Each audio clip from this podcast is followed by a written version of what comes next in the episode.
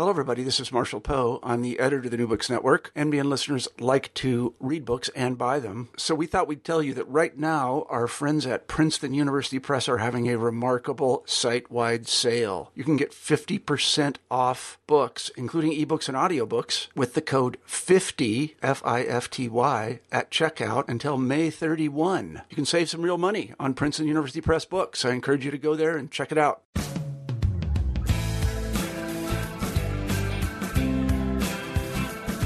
Welcome to New Books in American Studies. I'm your host, Michael Amico.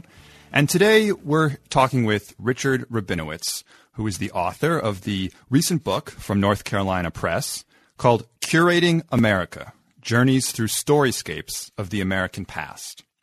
Richard Rabinowitz.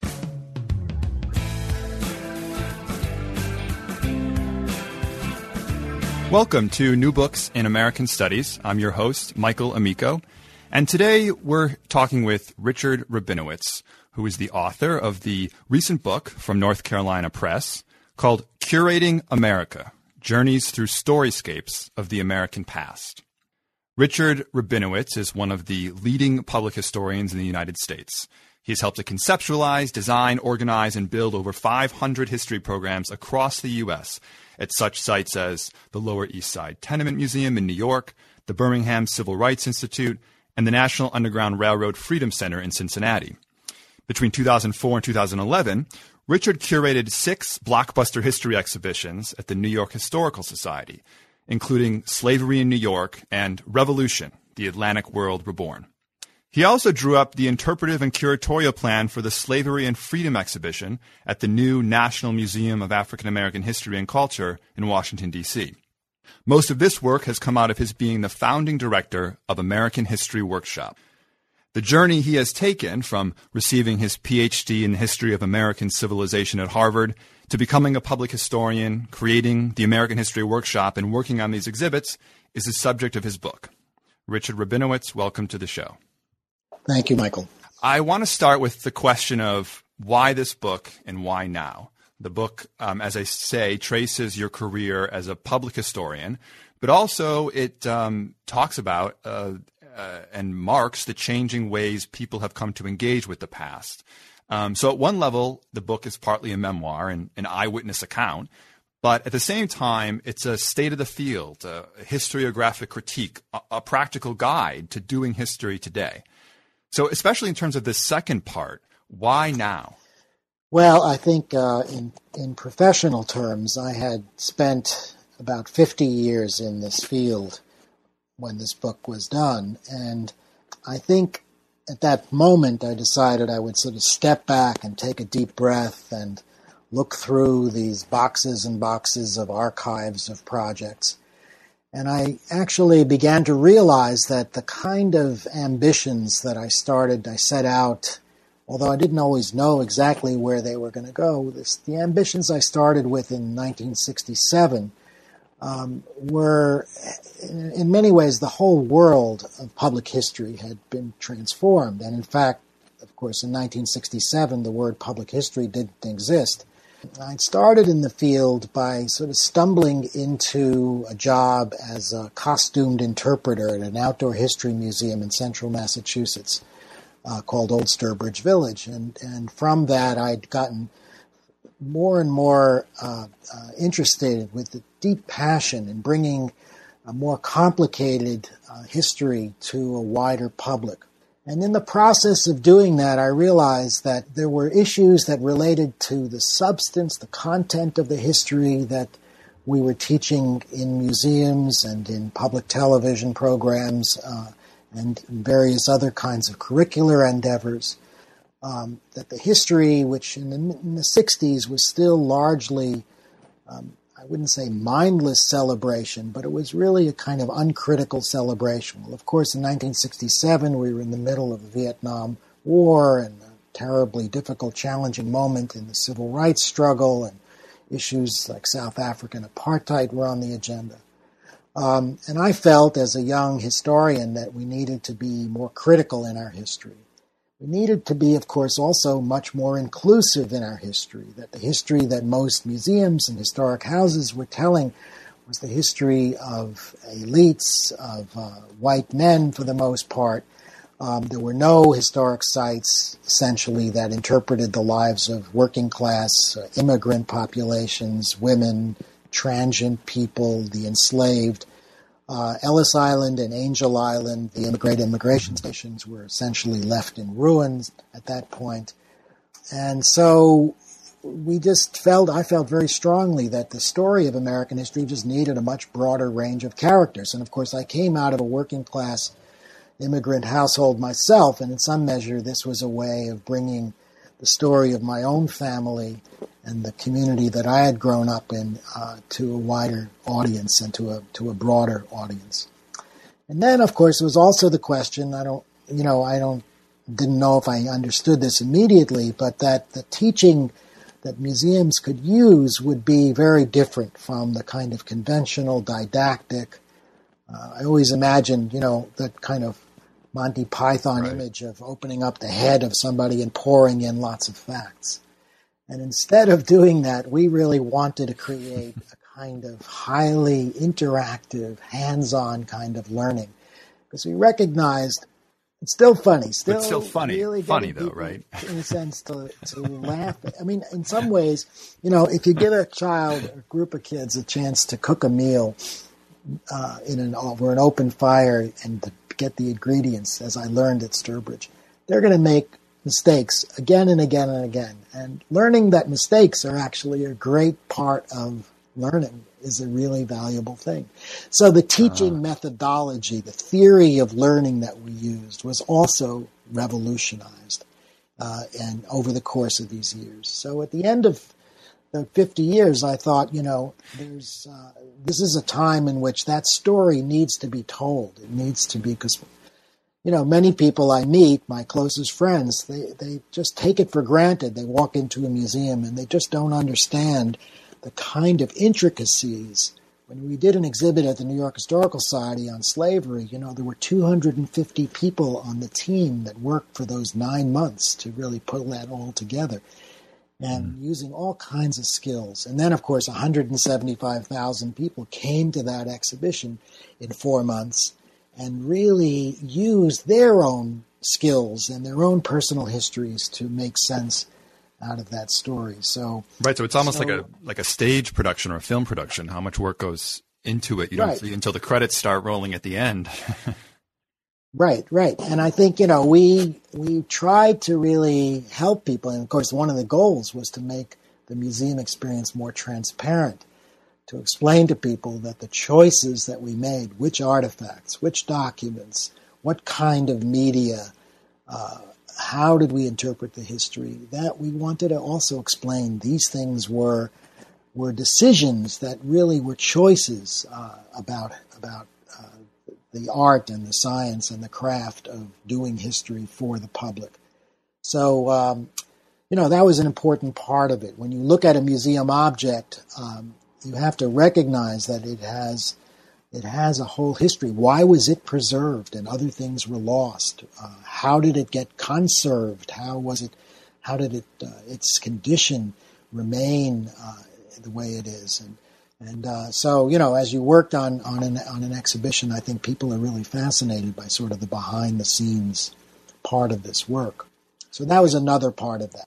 Right. So so transparency um, and and that connects with engagement and, and, that knowledge is, is coming from the from the audience as, as well as the planners and the curators. I, I just want to uh, return a little bit to the beginning of your story. You were you received your PhD in history of American civilization, and you were a graduate student um, uh, at the time that you discovered Old Sturbridge Village, and so at the same time as you feel that or you felt that public history could be so much more and and thus you made it over your career what were some of the the differences you were feeling between how you were taught history um, in the academy and then how history was being taught to the public? And what was one offering that the other wasn't? Well that's a wonderful question. I was at harvard uh, you know, I was essentially American history of the American the American civilization that we were being taught to develop a history was largely uh, the history of uh, of people who could write uh, very long, thoughtful uh, essays and treatises. They were great novelists. They were great theologians. Harvard had a specialty, and I was very interested in the history of religion, so I read a lot of work in uh, in uh, what you call high intellectual history, complicated intellectual history. And I felt when I went to Sturbridge and when I began to to look at the kind of mindfulness of ordinary people, how do they construct an understanding of their own experience? Um, I realized that uh, that most of us have an extraordinary complicated thought process, a kind of consciousness that I couldn't discover through the documents that uh, that the professors at Harvard were assigning to me. I actually loved that stuff and I was good at it, but I just felt that the the way we move through the world, the kind of sensory motor engagement that we have with the with the world around us, with objects around us, could be extremely exciting and illuminating if we could just slow it down, if we could understand how we put together our ideas. Um, I had a magical moment when I first went to Sturbridge. I sat in a in a chair in front of a fireplace, and the lady who was the interpreter invited me to pick up a newspaper. And I picked up this old reproduction of an old paper in a tiny little print. And I tried to move the paper so that I could catch the last rays of light from the from the windows and or from the fire or from the candle that was next to to the table, and um, and because I was sitting in a in a what we call a stick chair, a Windsor chair, I had to keep shifting the chair, which was okay because the chair was a light chair.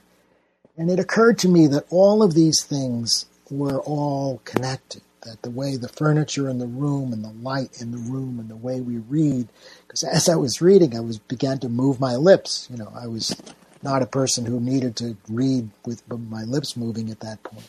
But I really learned that uh, the whole constellation of human uh, physical and, and, and, endeavors and the material world constituted something very, very powerful and very real, which I could invite people to really look at.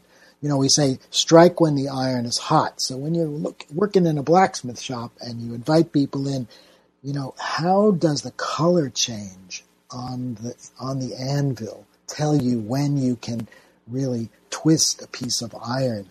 Um, and learning those kinds of subtleties, which of course are the skills that working people bring to their work. They learn these things, and you know, right. and, and that was what I really wanted to to build an intellectual history that started with that kind of from a bottom up. And I have since discovered that all over the country and canneries in Seattle and in the Pacific Northwest and orange groves in Florida and in uh, cotton plantations in Mississippi, these kinds of skills, these kinds of, of ways of connecting the material world and the kind of apparatus that each of us brings, the learning apparatus. This was how a museum could teach in a way that a university no matter how much you tried to show images or pictures or movies to a student, could never really engage uh, that kind of palpable history. So that's what I, that was the, the, the fascination, the passion that I developed for that, that methodology of teaching fueled all of these, you know, 500 projects in the course of 50 years. Right. And um, in, in the book, you go through through your many other examples from your experience working at at Sturbridge. Um, but it strikes me as you're describing it now, you know, uh, we think about those who work at Sturbridge and other such places like Colonial Williamsburg as historical reenactors, and that they're you know they're they're playing a part and they're dressing in costumes, and and talking about it in this way sometimes sort of diminishes actually the the knowledge that you speak of, the, the very nuanced experience that. Um, the enactors and the uh, people who are visiting are going through, and it, it almost makes you want to say, and you know, the reenactor is actually letting the history act upon them. So you're you're you're sitting there in this chair, and um, of course you could read with your mouth with your mouth closed. And i'm sure you were a very quick reader because you had to and to do that in grad school. Um, but all of a sudden the the material circumstances of this place um, f- acted upon you. So so in other words it's the it's the materiality that that's making you as you say aware of the intricacies of experience and the knowledge that is needed and created in that experience that the world is acting upon us instead of we acting upon the world. Um, and that in that switch is a whole other methodology and sort of pedagogical practice. Yeah, I think I think you know what happens over time is you realize that the the object, the museum object, is actually um, is actually in, in, a sense created by the visitor's uh, relationship to it. Um, I recently came back from some time working at the Georgia O'Keeffe Museum in Santa Fe, New Mexico, and um, it's pretty. They have her home and studio in Abiquiu, which is uh, 40 miles or so north of Santa Fe, and um, you could just walk into the space. Um, and what I guess the technique, the, the method that I discovered was to create a drama around the object not just to sort of identify the object. So one of the things on the kitchen table in Georgia O'Keeffe's house is an old Philco radio, an AM radio from about 1950. Um, and it's pretty much, you know, people come in and they say, oh, my grandmother had one of those or something like that. But if you stop and you use your skill, the things you know as a historian, as I know, and you say, what did Georgia O'Keeffe, who had just moved out to New Mexico from New York, and when she was in New York, she was reading the New York Times and the Herald Tribune every day. And she suddenly is in the middle of New Mexico, in the northern New Mexico, and she doesn't have a daily newspaper to read. And this news, this radio is it. That's what she's going to. And then you start thinking, this is the radio that brought her the news of the Cuban Missile Crisis or of the Los Alamos uh, nuclear test, which was very close to where she's living. Um, it's not just the radio, it's the action of her coming out, turning on the radio for that 15 minutes of news that constituted pretty much what we had in the 1950s. And most, you know, no, we didn't have around the clock cable, tel- cable television news as we did after the first Iraq War. So you start thinking about what it meant to be attached to national and international events with this device. And the device is no longer just you know something that like my grandmother but my mm-hmm. grandmother's now experience suddenly is also right. changed. And, and i begin to think about my grandmother in a very different way because i now realize god this crackly static ridden radio is probably the only news that she's going to get. And so learning how to dramatize the action and see that and then you know comparing it.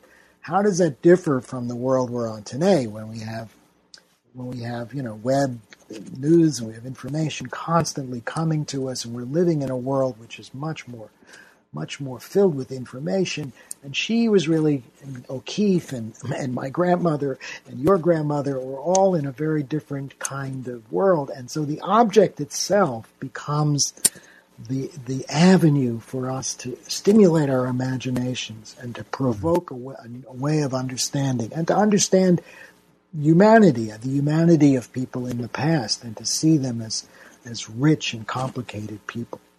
So, is uh, the title of your book is, is curating America, um, and then and then uh, s- subtitle uh, journeys through storyscapes of the American past. So, is storyscape a word that you would use to describe what you were just detailing? Exactly. So that the kitchen is not just a collection of furniture and appliances and but it is filled with stories because O'Keeffe and everybody else, you know, moves through and and and enact, re, uh, interacts with the material world around us. Uh, she would come into her kitchen at 11 o'clock in the morning. I'm just, this is something that's been on my mind.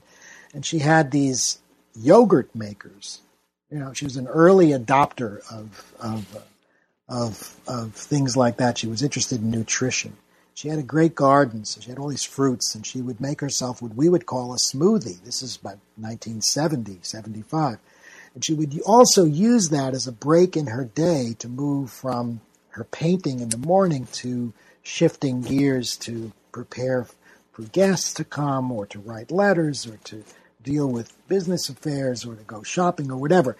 So, you know, the yogurt maker is an object, but it's not it's not simply, it's also a part of the whole way in which she constructed her life. And and I think if we looked around our house and we just understood that almost every object has these layers and layers of personal associations, which each of them can be made into a kind of drama. Those dramas become a way of understanding the evolution of uh, of our social life. Um, and, and our memories are constantly being triggered. So you know, we, we if you read Proust and you he picks up the cookie, the Madeleine, and the Madeleine mm-hmm. brings him back to an understanding of, or a sensibility about his mother in, in uh, the beginning of Proust's great novel. Um, but in a certain way, my job has been to not just to sort of find those memories, but also to say, you know, what was the baking industry in Paris like that would make when, how did Madeleines get invented and what was the distribution system and the ingredients? Because I'm interested in the way in which we relate to the world outside us and to the shared world, right? So that each of us, in a sense, has, each of us has a particular relationship uh, to the objects that we find in the world around us. And collectively, that's the way we participate. Every human event occurs at least on two levels. You know, there's a kind of national level of events of politics and economics that are going on, and then there's the personal engagement. And somehow linking ourselves to between one and the other becomes it's really more and more important um, in our lives. We can't live we can't live I hope in the in the middle of the Trump presidency, but we have to so we have to really understand what our how our particular lives are being enacted. Right. So so most of the challenge for you as a uh, public historian has been to to sort of move out from these these personal encounters, these experiences into some kind of knowledge, recognition, perspective. I don't know what word to use, and I'm sure the word we use is very, very important because people may may hear you describe your your approach and your exhibits and may have experienced them for themselves and been quite taken by it as we are taken by a novel or or or a play or a movie and then step back and say well okay but so what or what what am i to take from this or or is is the very question of what am I to take from this a distraction from the from the um, the knowledge that is being generated in the encounter itself. So how do you move between these two levels, as you say, and what has been successful and what has been a challenge in that process? Well, I think you know the visitor brings so much to the encounter, and if you can slow down the process and allow visitors to concentrate. So that means physically making it comfortable and giving the visitors some some cues and clues uh, to to developing an understanding of the historical of the story that you're telling of the human action that you're telling. So in the in the French National Archives, I find a document uh, about the Haitian Revolution and it's the report of an agent who goes out to some plantation. Now, the, the, enslaved people have been emancipated in, in Saint Domingue, which becomes the nation of Haiti. And he reports that these ladies, he doesn't know what their names, he doesn't call them by name. He says, deux Africaines, two African ladies, have refused to work in the sugar mill at night.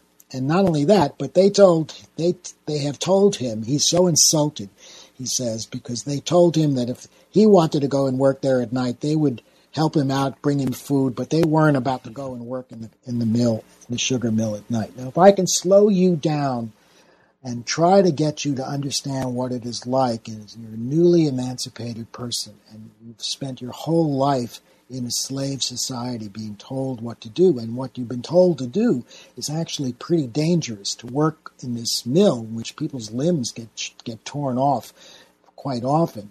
And now you hear this live, we don't know their names, but these two wonderful, I think, wonderful African ladies are just, they won't have it anymore. They're not going to put up with it. So we've constructed a whole story. And to me, you know, we think about liberty and freedom in the 18th century, and we think of these guys in Philadelphia signing documents and uh, declaring that all men are created equal. But slavery, what it means on the ground in human terms, is the ability of two African women to say, no, we're not doing that anymore just because, you know, that's what the, the overseer of the plantation, the manager of the plantation wants. So what I'm trying to do really is to create a drama that the visitor can come in and widen our understanding. Um, it's so common for us now to think of freedom as an abstract term. It's in the Constitution. It's in the Declaration of Independence. It's it's you know it's in various kinds of laws. We can test it, but when it comes right down to it, it really you know I want to get it to feel in your bones what it's like to be able to say no and to say no after a whole lifetime after you know you're 27 28 years old let's say I, I would assume. And therefore you know you're changing your whole world. That's what a revolution really is. This is an amazing moment. So that document which i found quite accidentally it's never been in a book. It's never been no one's ever printed it out. And I, found it. I had to translate it into English for our audience. I also translated it into Haitian Creole because we wanted to make sure that visitors to the exhibition in New York would, if they were coming from that language background, would feel that they could they could also. It's written in French, but we wanted to translate it into into their own native language. So, and then you know when you're walking in, Michael, and you see a document that's and you see the translation in these two other languages, maybe you, and we actually, of course, had to transcribe because not everybody can read French 18th century calligraphy. So that's all away. Then we need to show people how dangerous the mill was. So we have to find images. So we build a whole story around this one object, this flimsy piece of paper that somehow or another has been sitting in the French government's archives in Paris for 200 plus years. And I make it into something I hope which is a really a great human drama. And I want you to, you know, I want you to just go home and think of this and think of yourself in a totally different, totally different, but in a in a way that really, and that's you know that his, this is really what history is: is the encounter with these moments of situations in which human beings confront essential realities like that. Right, and it is so so intricately and intimately plotted by you and and I'm sure the hundreds of people that you've worked with over the years. Um, how much is is its effect or the effect that you want it to have um, dependent upon people encountering these objects in the ways that you imagine them or want them to. Obviously, in a book, when you know a traditional historian is writing a book, presumably it's read, you know, from beginning to end, but that might not necessarily be the case.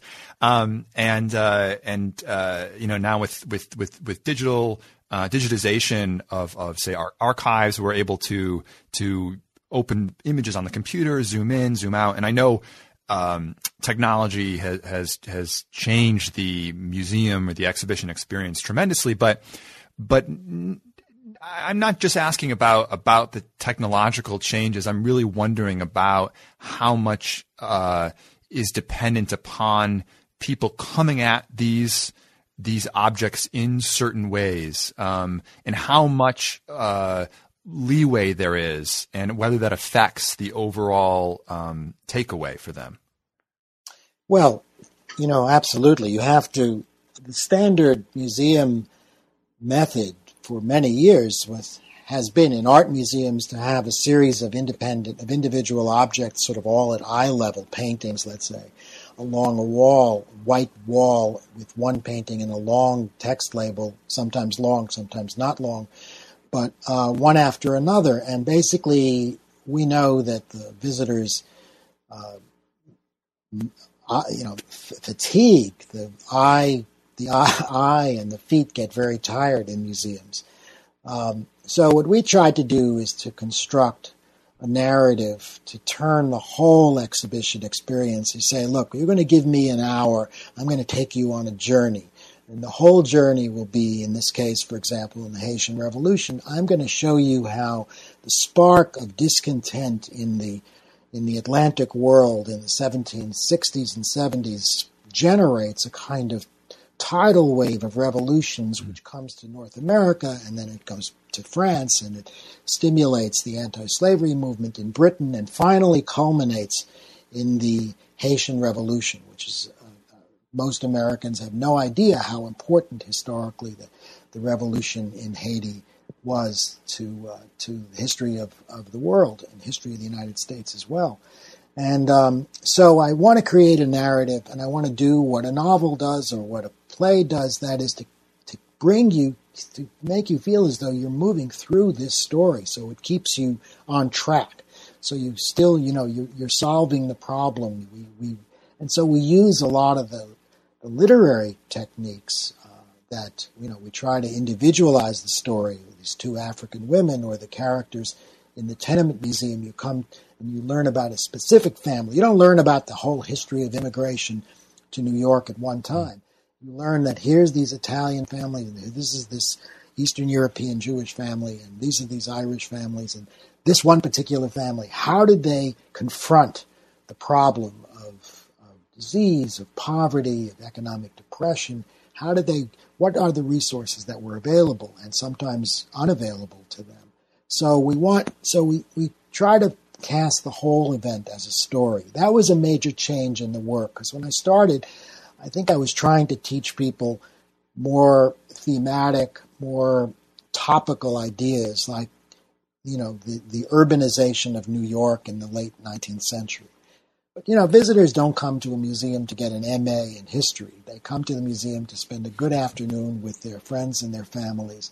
And most people, shocking, you know, number of people actually would rather do that in learning something new, taking something away. We, we you know, I think we always underestimate the hunger for the curiosity, the hunger for learning among our audience. So keeping people in the story um, helping them move it along, understanding that the chapters of the story and chapters of, of, a story. Sometimes you have to have comic relief and irony, and sometimes you have to have high drama and tragedy. Um, if you go to the Tenement Museum and you introduce to the story of John Schneider, who was a tavern keeper in Lower Manhattan, the, lived in that building on Orchard Street, and you know, he's carrying his life along and he's got a German tavern and people are coming in and playing oompa music and they're organizing politics. And then one day, John Schneider's wife, Carolyn, dies. Tuberculosis. And John Schneider is really at a loss. How is he going to deal with this? He needs the wife because he's got to have somebody to make the food. He's got a 16 year old son to take care of. He's in a pickle. He's in a dilemma. And there's no social system, there's no safety net in the United States in 1890 to protect and to, to under, underpin this man's life. And the visitors are just confronted with this. What would you do? And, you know, somebody among the visitors says, well, maybe you could find a woman in the neighborhood who could come in and cook. And in fact, that's what he tried to do. And it didn't work very well. And then, you know, he relied upon a brother to take the boy, take his son in for a while. And so we bring you into a story in a, in a drama like that, and we try to keep you, you know, allow you to sort of try to puzzle through with your skills. Because obviously, one of the things I learned 50 years ago is when you take away from an experience is largely what you do, not what I tell you. So, and the more I can get you to do, mm. the more I can get you engaged in solving the problem of thinking like a person in the 19th century or something, trying to confront, you know, what do you want to do in Birmingham in 1963, confronting the the uh, the police dogs and uh, the, the, the, hoses of Bull Connor. What are the choices you might have had? Would you want your child to go out there and be on the front line? Because that was really a, these kids were really mobilized and mobilized themselves. That's an amazing American story, right? To transform the whole politics of the country by, the courage of 15, 16, 17 year old children.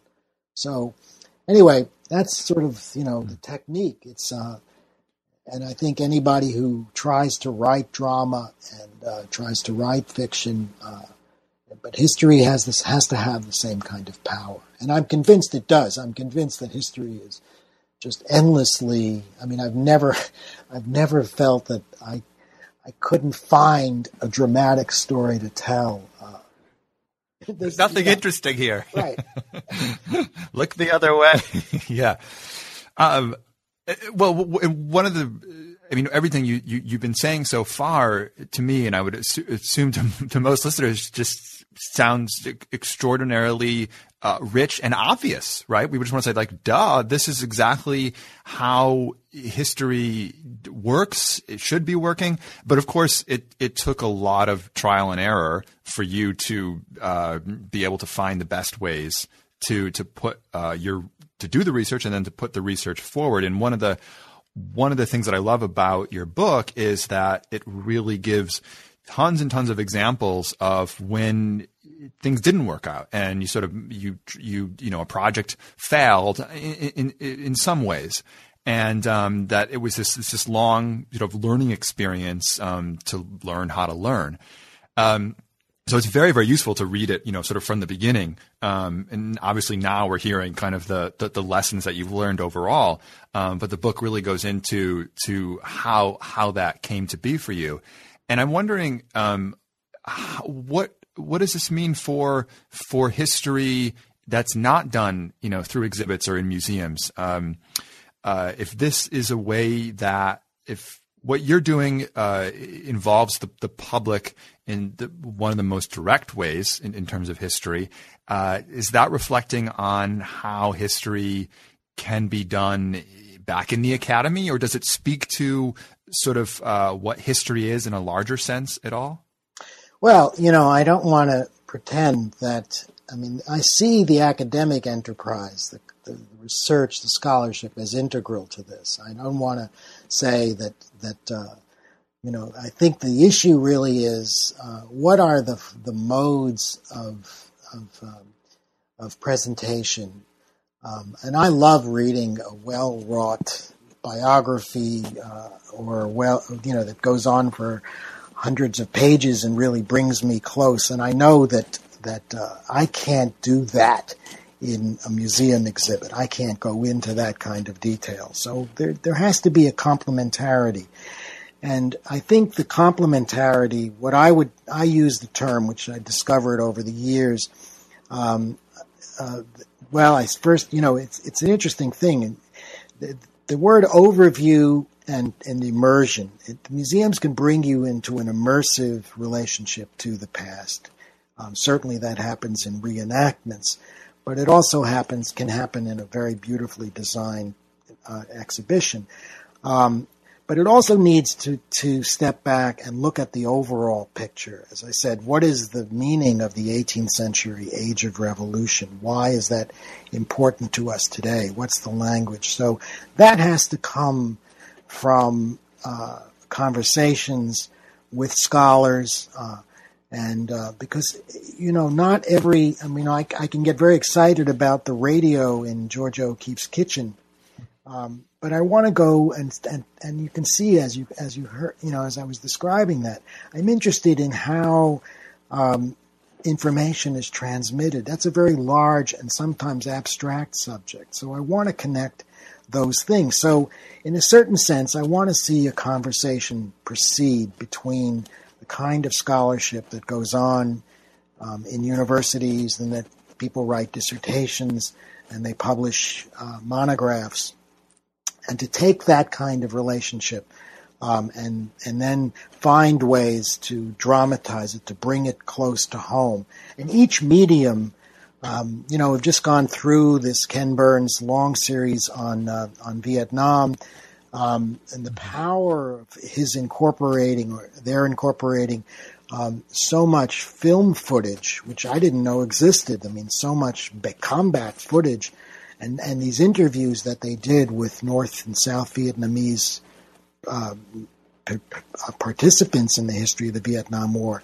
And to do that using the medium of video and television uh, is very, very I thought was quite successful. I have quibbles with with almost every single part of it. But then there's also an exhibition right now at the New York Historical Society on the Vietnam War, and that brings you face to face with particular objects and particular people's stories in a way that allows you to absorb them um, in a much more direct way. And it also gives you a chance to see a map of, you know, we talk about the domino theory and we, to see, uh, and to see this on a map and to see how it was being used in the Defense Department in the 1950s to create the strategy. So there's, there's, there's a way in which each of the, each of the media whether it's a scholarly monograph, a historical novel, a school curriculum, a museum exhibition, a video, has a certain kind of power. And they all link to one another and they all help us understand these kinds of things. Obviously, people who work in public history, as I do, um, often feel um, as if we're being treated by university scholars as as second class. Although this is much diminished because you know the jobs in the university are getting pretty scarce, and my doorbell rings you know every day with people saying, you know, "What do I do now? I got a PhD from you know from Yale. What do I do now?" Uh, and uh, so I'm you know I'm interested in encouraging people, and of course there are new media, there are apps, um, there are uh, uh lots of great stuff going on on the web. People are making video games. Um, and there are, I have to say, there are also new issues, new problems that are coming up. We've become so successful, for example, at first person narrative, at eyewitness accounts of events. Um, you go to the 9 11 museum and you see it's basically a museum in which the the people who went through 9/11 in New York or Washington or in Pennsylvania um, are asked that their report of the event is really what's what's happening. Um, I fear, as a historian, that some of the larger questions are not getting asked and answered in museums, like, you know, what is the war on terror and will it ever end, and why do we, why, you know, things like that that can't be answered simply by eyewitness narratives. I hope that makes sense. So that's a problem. The, the advent of the smartphone has generated an anxiety, certainly in the museum world, because visitors, especially young visitors, come in and, you know, they're they have FOMO, fear of missing out. So they're they're going through the exhibition and they're they're in touch with their friends. And can they pay attention? Do they want to pay attention to the exhibition, um, or are they just you know, it's. I mean, we have distraction is uh, is much easier now than it was um, when in the old days when you you know you started to walk through an exhibition and you're you know you couldn't turn around because your inertia would just drive you forward. So there are new issues, new complicated issues, and among the most important, I think, is the is is something that's emerged, I think, in 2017, which is that a lot of us have grown up believing, hoping, wishing that history was that the you know the arc of history was bending toward justice. And then we have gone through a political year in which it's not too clear that the arc of history is moving in, in the direction that we expected, to say the least. And so this is what, you know, a philosopher would call teleology. And that is, what is the end? Where is this all leading? And we used to have a very simple, simplistic, uh, optimistic perspective on this. Now I think we need to understand that history is often tragic and often goes backwards as well as forwards. And we need to build up our mental, moral, emotional reserves to deal with this. And this is posing a tremendous problem for the people who make public history now, who physically, you know, I've I've been with people who are especially young interpreters uh, who come from or people of color who really feel that you know they have to interpret subjects which are lynching, um, let's say, or uh, police brutality of one kind or another, and it's very difficult for them. They feel a palpable physical vulnerability. So I don't want to say, you know, I've got to the point where many of the things I tried to do 50 years ago are have really improved a lot. But we're really, it's an art form. I feel like this is an art form that's only very young, and and we we need to keep pushing and learning and sharing that kind of thing. And that's really one of the things about the book. The book is not an effort to it's not an instruction manual. It's one person's awareness of how hard and how this is a wonderful job. You know, I often say I, I, it's not. I never had a job. I just had a, a, a collection of many different projects, and as you as you've pointed out, a lot of them failed um, for all kinds of reasons. But and we're going through a hard time as far as funding is concerned, and for the arts, and, and right now. But anyway, what I want to say is that we're still developing and sharing this kind of uh, this kind of knowledge. Right. I mean, the book really is a, a rallying cry in in some ways. Um, you know, it's a, a, summary in order to then t- take another step forward or know where we might want to step next.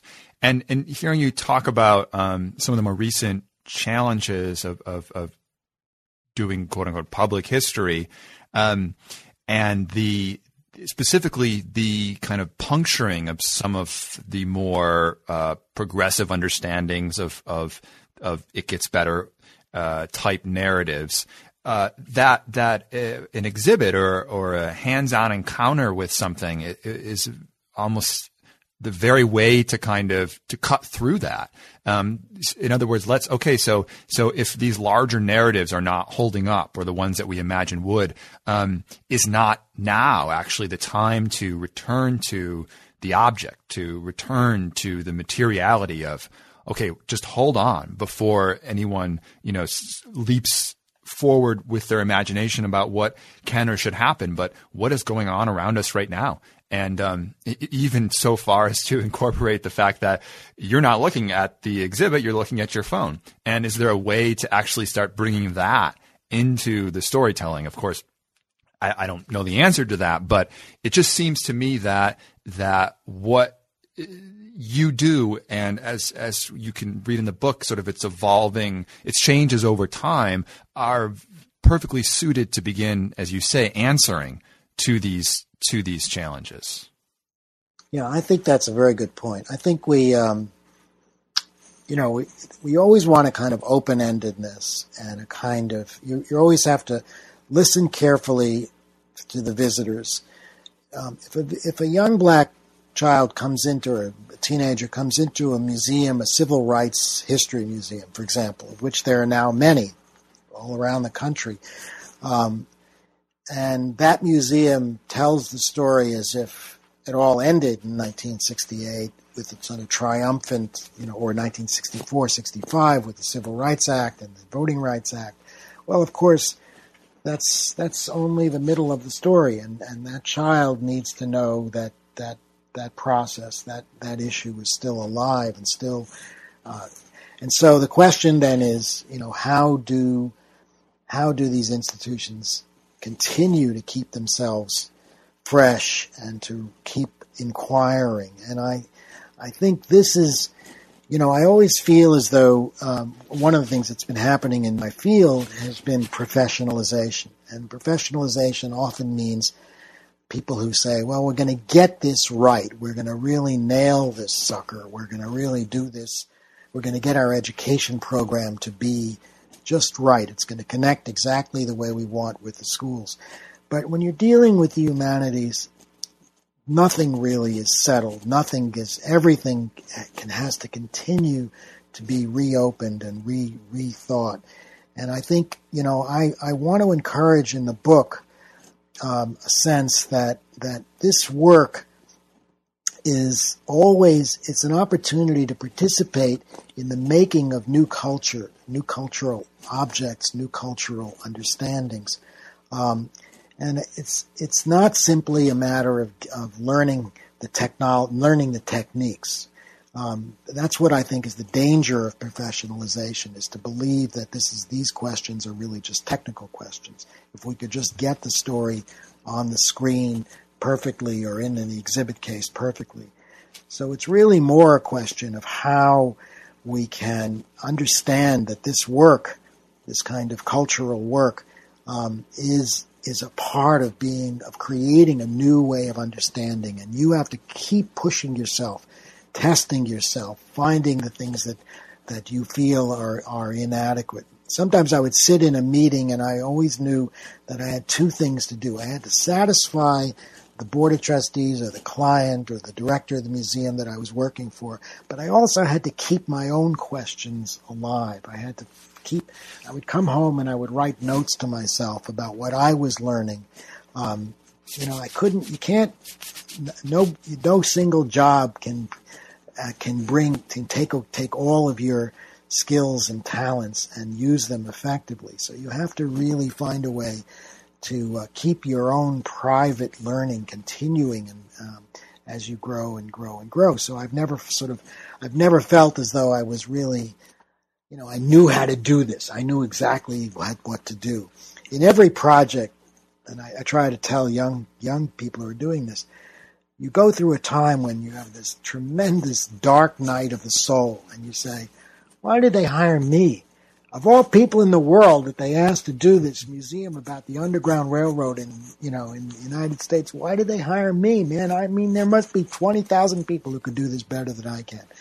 And you sit and you worry and you worry and you worry and you finally come to some point where um, uh, some kind of approach, some there's some kind of light that says, well, I think if we try this, we'll find a, a way out of this dilemma. And that's always been my, you know, I, but if I don't feel that anxiety, then if, then I know that I'm, you know, it's time to hang up my cleats and, uh, and to stop right. doing some, doing this work.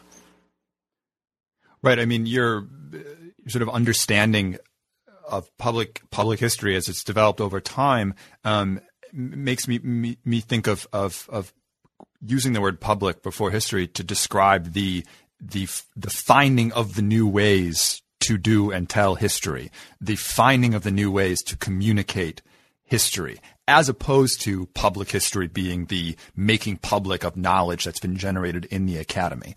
Um, so this speaks speaks to your kind of critique of professionalization being more about um, the professionals who translate the knowledge that's been generated in the academy to the public in the best way possible. But actually, public history is a is an is the under is the understanding of history that is the doing of history and the redoing of history, um, and the where and the construction the construction of a public. Right. I mean, one of the things about a museum you know, about an exhibit like Slavery in New York is that black people and white people were in the same space looking at the same objects and looking at one another. And in the process, a certain kind of public trust, I hope, gets developed because we can segregate our stories, we can isolate our individual experiences, but to do this in the same landscape and to see one another as partners in the sharing of making a common history is really a, a, critical part of this story. So I know it's a very hard time in a polarized country like this to believe that it's plausible.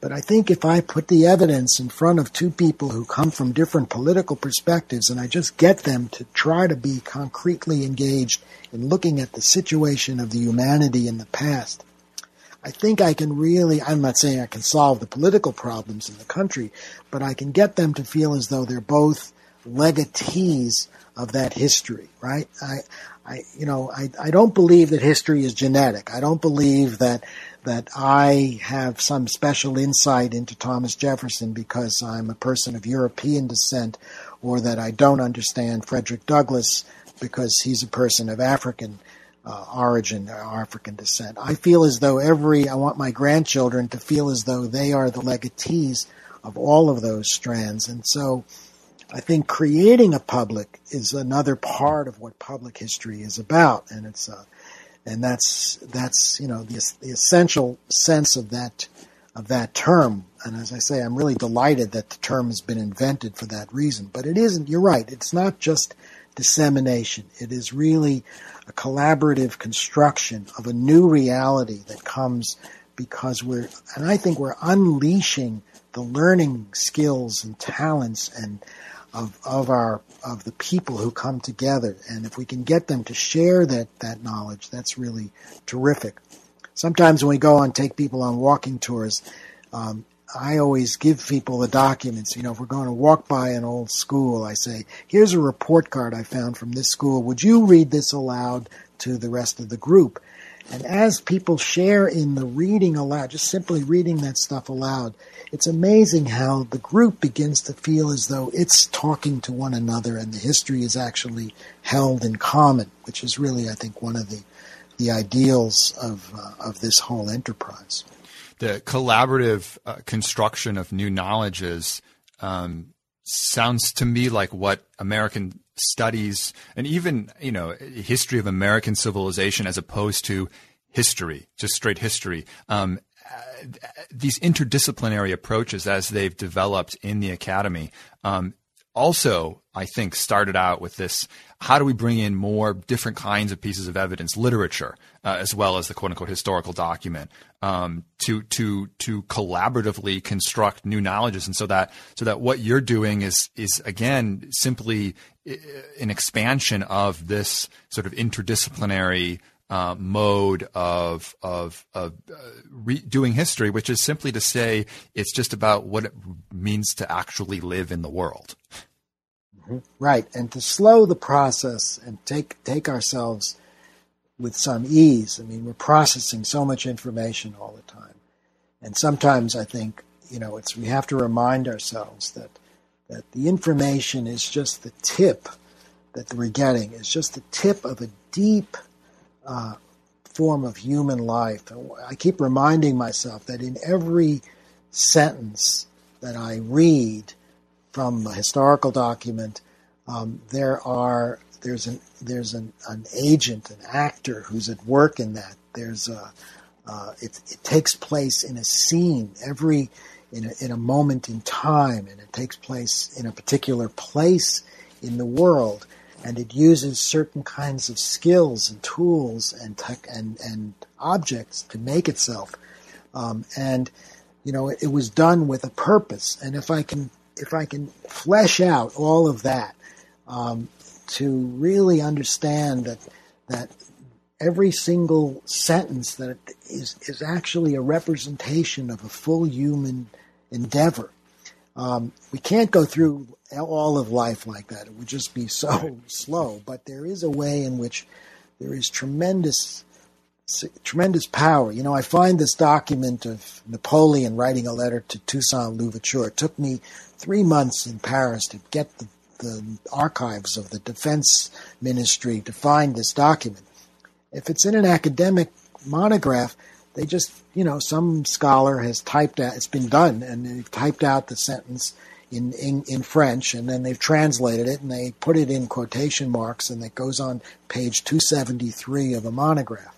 Now, I show you this piece of paper, this blue paper, that has Napoleon's uh, handwriting, and he's telling his brother-in-law, for well, he's telling he's telling Toussaint Louverture. He starts out by saying, "You are have now the greatest." benefit, the greatest honor that could happen to any human being on the world. You are a citizen of the Republic of France, right? That's what he says. and he says, and and I'm happy to tell you that to help you in this endeavor, um, in managing the island of Saint Domingue, which will become Haiti, I am sending you my brother-in-law, General Leclerc, with an army of French troops to take over the island. And I hope that you are happy with this arrangement, right?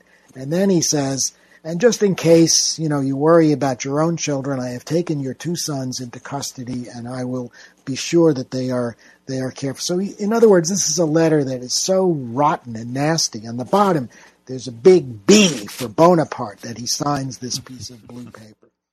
And then he writes the next thing in the book. There's an, in in the collection of letters. There's another letter to his brother-in-law. It says, "I want you to go to to Saint Domingue and insinuate yourself into the heart, to maîtriser son âme, to master his soul of this Toussaint Louverture, and make sure that we twist him to our purposes.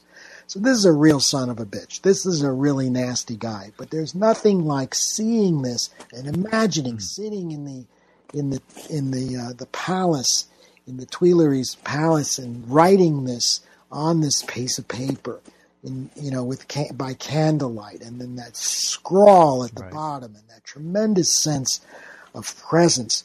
So if you can take a document and instead of draining the life out of it, if you can insert all of that humanity into it, you know that you really see the, the, the passion and the drama of, of human history, and it's that's that to me is one of the great things. So my job, of course, is to take this this scrap of paper and to somehow just you know pump it up filled with the accurate realities. You know what is it like how is it it's not just a document it is actually a human engagement in the world and it has tremendous consequence and it has consequence for the way we live today well, we have to end there, and uh, on one of, of, many moments that um, that to me communicates the, the, the power and purpose of your work and I think of, of history generally.